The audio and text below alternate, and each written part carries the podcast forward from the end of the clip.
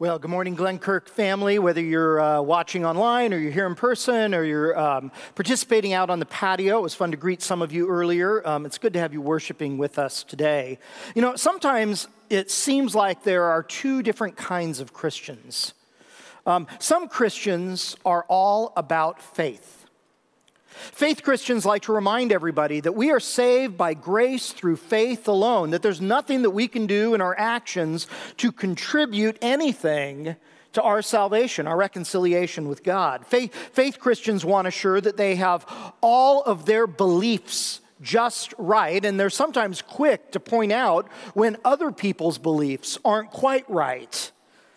Because faith Christians want to keep faith front and center, they're often nervous about focusing too much on works or obedience or action for fear of falling into the traps of legalism. But other Christians are all about action. Action Christians have faith in Jesus, but they want to get busy doing things. Action Christians can often be found feeding the hungry, volunteering in their church, and working for change in their community for the better. Action Christians sometimes overcommit themselves because there's always so much to be done. Action Christians get frustrated by faith Christians when faith Christians talk so much about faith, they never get around to doing anything about it. But action Christians but faith Christians get frustrated with action Christians for neglecting the importance of having a deep, biblical, robust faith. And I know I've created a little bit of a caricature here, but it seems like most Christians kind of gravitate towards faith or action. Well, today we start our fall series, Faith Work, which is a series through the New Testament book of James. And in James, we're going to see that faith and action are so intertwined that it is impossible to separate them. In fact, probably the most well-known verse from the book of James is James 2:26. Faith without works is dead. For James, faith in Jesus is the most important thing in life. But James want to make, wants to make sure we have the right kind of faith in Jesus. And for James, the right kind of Christian faith is always the kind that leads us to action. Now, few things in our life test our faith more than when we go through difficult times times of sickness, wounded or broken relationships, seasons of disappointment, financial setbacks significant failures that we've made, unhappiness with our church, marital problems. These kinds of experiences test our Christian faith in ways that few other things in life do. And so today, from the first chapter of James, we're going to see four actions that we can take to put our faith to work when we are going through difficult and challenging times. So let's begin in James chapter 1, verse 1, and we're going to go through verse 12 today. Beginning in verse 1, it says, James, a servant of God and of the Lord Jesus Christ, to the 12 tribes scattered among the nations, greetings. Now, there are actually five different people in the Bible with the name James. So, the James who wrote this particular letter was the James who was the half brother of Jesus himself. Both Jesus and James had the same mother, Mary.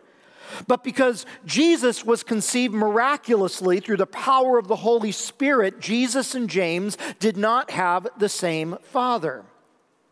Now, this James, the brother of Jesus, was not one of Jesus' original 12 apostles. In fact, at first, James, the brother of Jesus, didn't even believe in Jesus. Like the rest of his family, James was skeptical about his brother's claims about himself. And that only changed after Jesus was crucified by the Romans, rose from the dead, conquering death, and then personally appeared to his brother, James. And that's when James became a Christian, when he encountered his brother risen from the dead. James would go on to become the primary leader of the church in Jerusalem. We talked about that a little last week. A fourth century historian says the people nicknamed James James the Just because of his reputation for integrity. There's another ancient church tradition about James that says that the skin on his knees developed calluses that resembled camel skin because he spent so much time on his knees in prayer. According to the Jewish historian Josephus, James the Just, James the, the half brother of Jesus, was killed by the religious leaders in Jerusalem in 62 AD. That's the James who wrote this letter. And since James died so early in 62 AD, this letter is one of the very first books of the New Testament ever written, perhaps the very, the, the very first one he addresses his letter to the 12 tribes scattered among the nations. And at first, that sounds like he's only talking to Jewish people. But James is actually using the imagery of Israel's 12 scattered tribes to describe the church, to describe us as followers of Jesus around the world. So let's look at what James says about hard times because he jumps right in, beginning in verse 2. Consider it pure joy, my brothers and sisters whenever you face trials of many kinds, because you know that the testing of your faith produces perseverance. Let perseverance finish its work so that you may be mature and complete, not lacking anything. James assumes that trials in life are inevitable. Following Jesus does not make you immune from difficult and challenging times in life. Christians struggle with discouragement, clinical depression, fractured relationships, just as much as anybody else. We get sick at the same rate. We have problems at work. Our marriages struggle just like other people. But James urges us to consider these tough times that we go through as occasions for joy, not because they're easy and not because they're enjoyable, but to consider them occasions for joy because of what we know, because of our knowledge of what God can do in our lives when we go through hard times. Hard times test our faith in Jesus. And again, for James, nothing in our lives is more important than our faith in Jesus. The, the word for test in verse 3 means separating what's real from what's not, like, like pulling out a real $100 bill from a stack of counterfeit bills. Hard times separates what's real and what's true about our Christian faith from what's not real and what's shallow. James says that a real faith will lead to perseverance, a faith that cannot persevere during hard times for James is not a real faith. And God uses perseverance. Perseverance finishes its work by helping us grow into spiritual maturity, into Christian completeness. And this is the first action we can take to put our faith to work when we go through a hard time. Look at hard times as opportunities for growth. Look at hard times as opportunities for growth. And by the way, all of my points that I give each week, they're all on our church app. Um, if you miss one, you download the app and you can get that. Now, there are some churches out there that say that Christians go through fewer hard times than non Christians do. There are some churches that say that if you're a Christian, you won't get sick, you'll be rich, your marriage will never struggle, you'll always be happy. There are churches that, that claim that if you follow Jesus, your kids will turn out exactly how you want them to turn out. There are churches that say if you follow Jesus, you will have fewer hard times in life than those who don't follow Jesus. Sometimes this is called the prosperity gospel, and it's particularly popular here in the United States. But that is not what James thinks. You see, James thinks that what sets us apart as Christians is not that we go through fewer hard times than other people but that we can choose to see the hard times we go through through a different lens. We can choose to see these difficult and painful seasons of our lives into opportunities for God to grow us into maturity and completeness. And that's what we want as Christians, isn't it? We want to grow, to be mature. We want to become fully formed into all that God intends for us to become. I mean, that's part of our mission statement at Glenkirk to become, becoming fully devoted followers of Jesus. That, that's why we practice spiritual disciplines like prayer and Bible study and solitude. It's one of the reasons we come together to worship. And, and spiritual disciplines are an essential part of our spiritual maturity, but so are hard times. In fact, there are some aspects of our Christian maturity into completeness that will never happen unless our faith is tested by going through hard times. So, when hard times come into your life, how do you look at them? Do you feel like a victim of circumstances beyond your control, or, or do you blame people? Eh, maybe you blame your, your, your boss or your parents or your kids or your spouse or your, your church. Maybe you blame the media or blame politicians. Maybe you blame the devil. Maybe you even blame God for the hard times.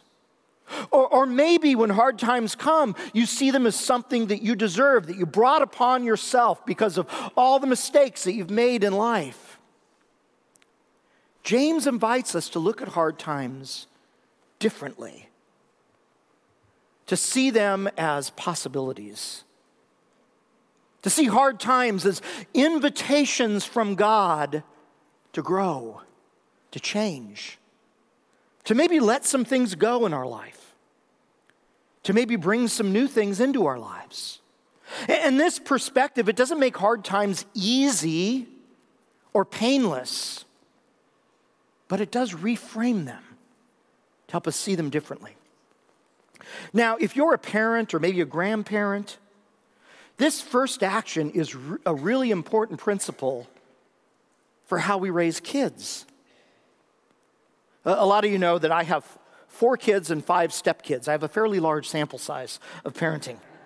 My, my oldest son, Wes, turns 33 in a couple of weeks, and my youngest stepson just turned 20. So, for the first time in about 20 years, I have no teenagers in my life. Thanks be to God. Um, and, and like most Christian parents, I have spent my time parenting, wanting my kids to be mature, complete, lacking in nothing in terms of their relationship with God. But as a parent, I also want to shield my kids from hard times. In fact, as parents, we're tempted to eliminate the obstacles and difficulties that our kids might face while they're living under our care. I remember being upset when my second son was not chosen to be the, um, the marching um, drum major for marching band his senior year in high school. I thought he deserved it, and I was ready to call the, the, the um, band director. Or, my third son, when he, uh, the coach didn't start him at third base during an important playoff game, I was ready to talk to the manager. Our desire to shield our kids from the disappointments in life come from a place of love, but that impulse can actually work against what God is doing in our kids' lives to grow them into maturity. If we really want James 1 4 for our kids or grandkids, we have to let them go through hard times while they're under our care so they can learn perseverance. We have to let them deal with the disappointment of not getting chosen for a sports team or a leadership role or a part in the school play because if we try to manipulate the process to protect them from disappointment, we circumvent the process. When I worked at Azusa Pacific University, I remember getting a phone call from a parent one time. Um, this uh, parent's daughter had interviewed for a position in my office as a student worker, and we ended up not hiring her. And so he wanted to know why I didn't hire his 21 year old daughter for a part time position in our office. And I, of course, told him that confidentiality laws prevented me from saying anything to him about his daughter. And he went on to tell me I was a terrible judge of talent, and he yelled at me and hung up on me. And I thought, he's not doing his daughter any favors here. We have to let our kids go through not getting the job or hurt friendships or teachers and coaches that, that don't seem to like them. And I'm not saying we shouldn't advocate for our kids when they're a victim of injustice. We should, but those situations are few and far between. The hard times kids experience while they're under our care are opportunities for God to build perseverance in their lives and for perseverance to do its work so they can become mature, complete, and lacking in nothing. Hard times are opportunities for growth if we choose to see them that way. Now let's look at verses 5 through 8. If any of you lacks wisdom, you should ask God, who gives generously to all without finding fault, and it will be given to you.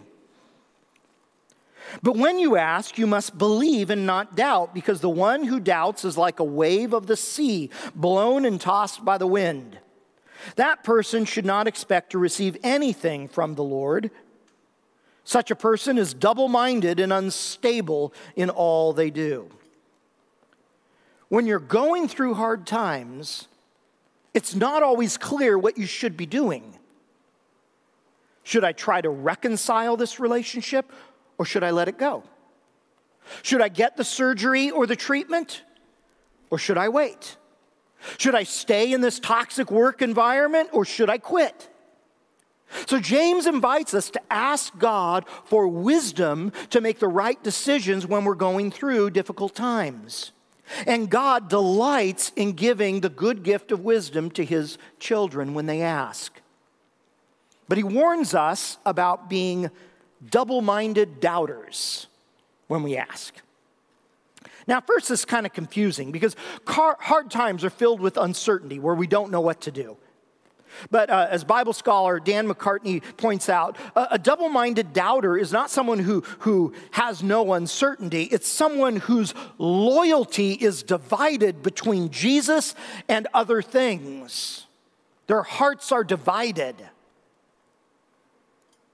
Double minded doubting describes a person whose faith may look real on the outside, but it's not deep enough to withstand the test of hard times. And this is the second action we can take ask God for wisdom to navigate hard times. Ask God for wisdom. This is, this is a call to prayer, to ask God for wisdom. Now, later in the book of James, in, in chapter 3, we're going to see that there are two different kinds of wisdom. There's God's wisdom that in chapter 3, James will describe as, as pure, peace loving, considerate of other people, submissive to God's will and to, to each other, full of mercy, sincere. But there's also another kind of wisdom, an earthly wisdom, the kind that James says is envious and is driven by our ego the, the kind of wisdom that leads to chaos and that, that leads us into wrong actions. People who have a real faith in Jesus are going to want God's kind of wisdom to navigate their hard times. Because without God's wisdom, we will make hard times even harder with our decisions. Without God's wisdom, instead of persevering in our faith, we'll, we'll give in to temptation and we won't receive the benefits that can come from persevering in hard times. So, as we go through hard times and see them as, as opportunities for growth, James invites us to ask God, and He'll give us His wisdom. Now, verses 9 through 11 give us a hint about what kind of hard times the first readers of James were facing. Look at it with me. Believers in humble circumstances ought to take pride in their high position. But the rich should take pride in their humiliation, since they will pass away like a wildflower. For the sun rises with scorching heat and withers the plant, its blossom falls, and its beauty is destroyed. In the same way, the rich will fade away, even while they go about their business. Here, James talks about economic hard times, especially for people who are in poverty and are being exploited by those who have more money than they do. And James actually will mention this a couple of different times throughout this letter. And, and most Bible scholars see these verses as an indication that many of James's original readers were victims of economic injustice. In fact, we'll see later in James that some of the Christians James is writing to were being tempted to get violent against their oppressors. More about that in weeks to come. So James says that Christians who are poor, who, whose financial de- description or condition he describes as low, can take pride in their high position. Now, that, that sounds like a paradox at first. Like, how can someone who's low economically really be in a high position? We actually find this idea a lot in the Bible because of God's promise that He will one day turn the social order of our world upside down. We, we find it in Mary's song, Mary, the mother of James, the mother of Jesus. In Luke chapter 1, she sang, God has brought down rulers from their thrones, but lifted up the humble. God has filled the hungry with good things, but has sent the rich away empty. This reversal. Jesus talked about this when he said, Blessed are the meek, for they shall inherit the earth. James, Jesus, their mother Mary all believe that God will one day turn the social order of our world upside down. James goes on to say that those who are wealthy should also take pride in this future reversal. Now, now if you're wealthy, that, that doesn't really sound like something to get excited about. But his point is that our position in society, whether it's high or low, is temporary. James is echoing the words of the prophet Jeremiah, who said, Let not the wise boast in their wisdom, or the strong boast in their strength, or the rich boast in their wisdom, but let the one who boasts boast about this, that they have understanding to know the Lord.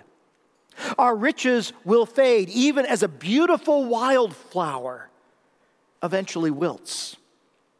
Our lives on this earth, all that we earn, all we collect, all we achieve, it's temporary. And this is the third action we can take in hard times. Accept that our current condition is temporary. Accept that reality. No matter what hard time you're going through, it is temporary. It will pass. It may pass like a kidney stone, but it will pass. This knowledge is good news because it reminds us that life on this earth is not all that there is. Our mortal life on this earth is just one chapter of a much bigger story. And the hard times we go through may be debilitating, painful, crushing, but they are not forever. And you know, this is also true of our successes and our achievements. The, the balance in our bank account, the size of our home. And I think it's probably easier for those who don't have a lot to accept that their condition is temporary. But it's harder for those who have high positions to accept that their position is temporary as well. Those who rule the halls of Congress and those who make boardroom decisions in Fortune 100 companies those who control the media or who send armies into battle, those are not necessarily the people who will be in charge in God's future kingdom. Because we don't carry our influence or our titles or our wealth or our education with us into the kingdom of God. The only thing we carry is the people that we have become, our character, while we're on this earth. When hard times hit, we put our faith to work by accepting that our condition, whether high or low, is temporary. One last verse to look at, verse 12. Blessed is the one who perseveres under trial, because having stood the test, that person will receive the crown of life the Lord has promised to those who love him. This is a beatitude, a statement of blessing. sounds a lot like Jesus here. The word blessed means fortunate, happy. Not, not that hard times are fortunate or happy, but the person who perseveres in hard times is blessed because of God's promise. Those whose faith is real, Christians who persevere during hard times in their faith, will one day receive the crown of life. And the crown of life here, it's not talking about the kind of crown a king or a queen wears on a throne. It's talking about a, a victory wreath that an athlete would receive in the ancient athletic games when they won a competition. This is the last action we can take to put our faith to work. Look for the blessing of God's future reward. In hard times, look for the blessing of God's future reward. God considers us to be blessed when we persevere because of his promises. Not only is our current situation temporary, but God will reward those who persevere with a victory celebration. Now, for James, this is not pie in the sky stuff. Remember, James was an eyewitness to the resurrection of Jesus. This promise about what happens after we die is based on his encounter with the only person who has ever conquered death and come back to tell about it. So, some Christians may be faith Christians, and some may be action Christians. And James would say we have to be both. Because a genuine faith will express itself in action. And few things in life test the authenticity of a person's Christian faith than hard times. You know this. Hard times can separate the real and the true from the counterfeit and the shallow. And it doesn't mean that hard times are easy or pleasant, and it certainly doesn't mean we should seek them out for ourselves. But when they do come, and they do come, James invites us to look at them differently as opportunities to grow. He invites us to ask God for wisdom to navigate those hard times, to accept that whatever it is we're going through, it's temporary, our condition is temporary and then to anticipate God's future reward. If we do that, our faith will be tested as genuine. We will grow into the maturity that we long for. We will lack nothing in terms of our completeness as followers of Jesus. Let's pray together. Father, thank you for these opening words of James. Lord, written by a man who had gone through his own share of hard times. And Father, I don't know what everybody in this room and those watching online and those out on the patio, I don't know everything that everyone is going through. And I know that some are going through desperately difficult times. And God, I don't mean to minimize their pain or to minimize the, the difficulty that they face. But I believe that you are there with them, each one of them. And I pray for each person, each family, each couple going through difficult times right now. That you would strengthen their faith, that they would persevere, that they would come out the other side more mature, more complete, with good gifts that you have given. God, we pray these things in Christ's name.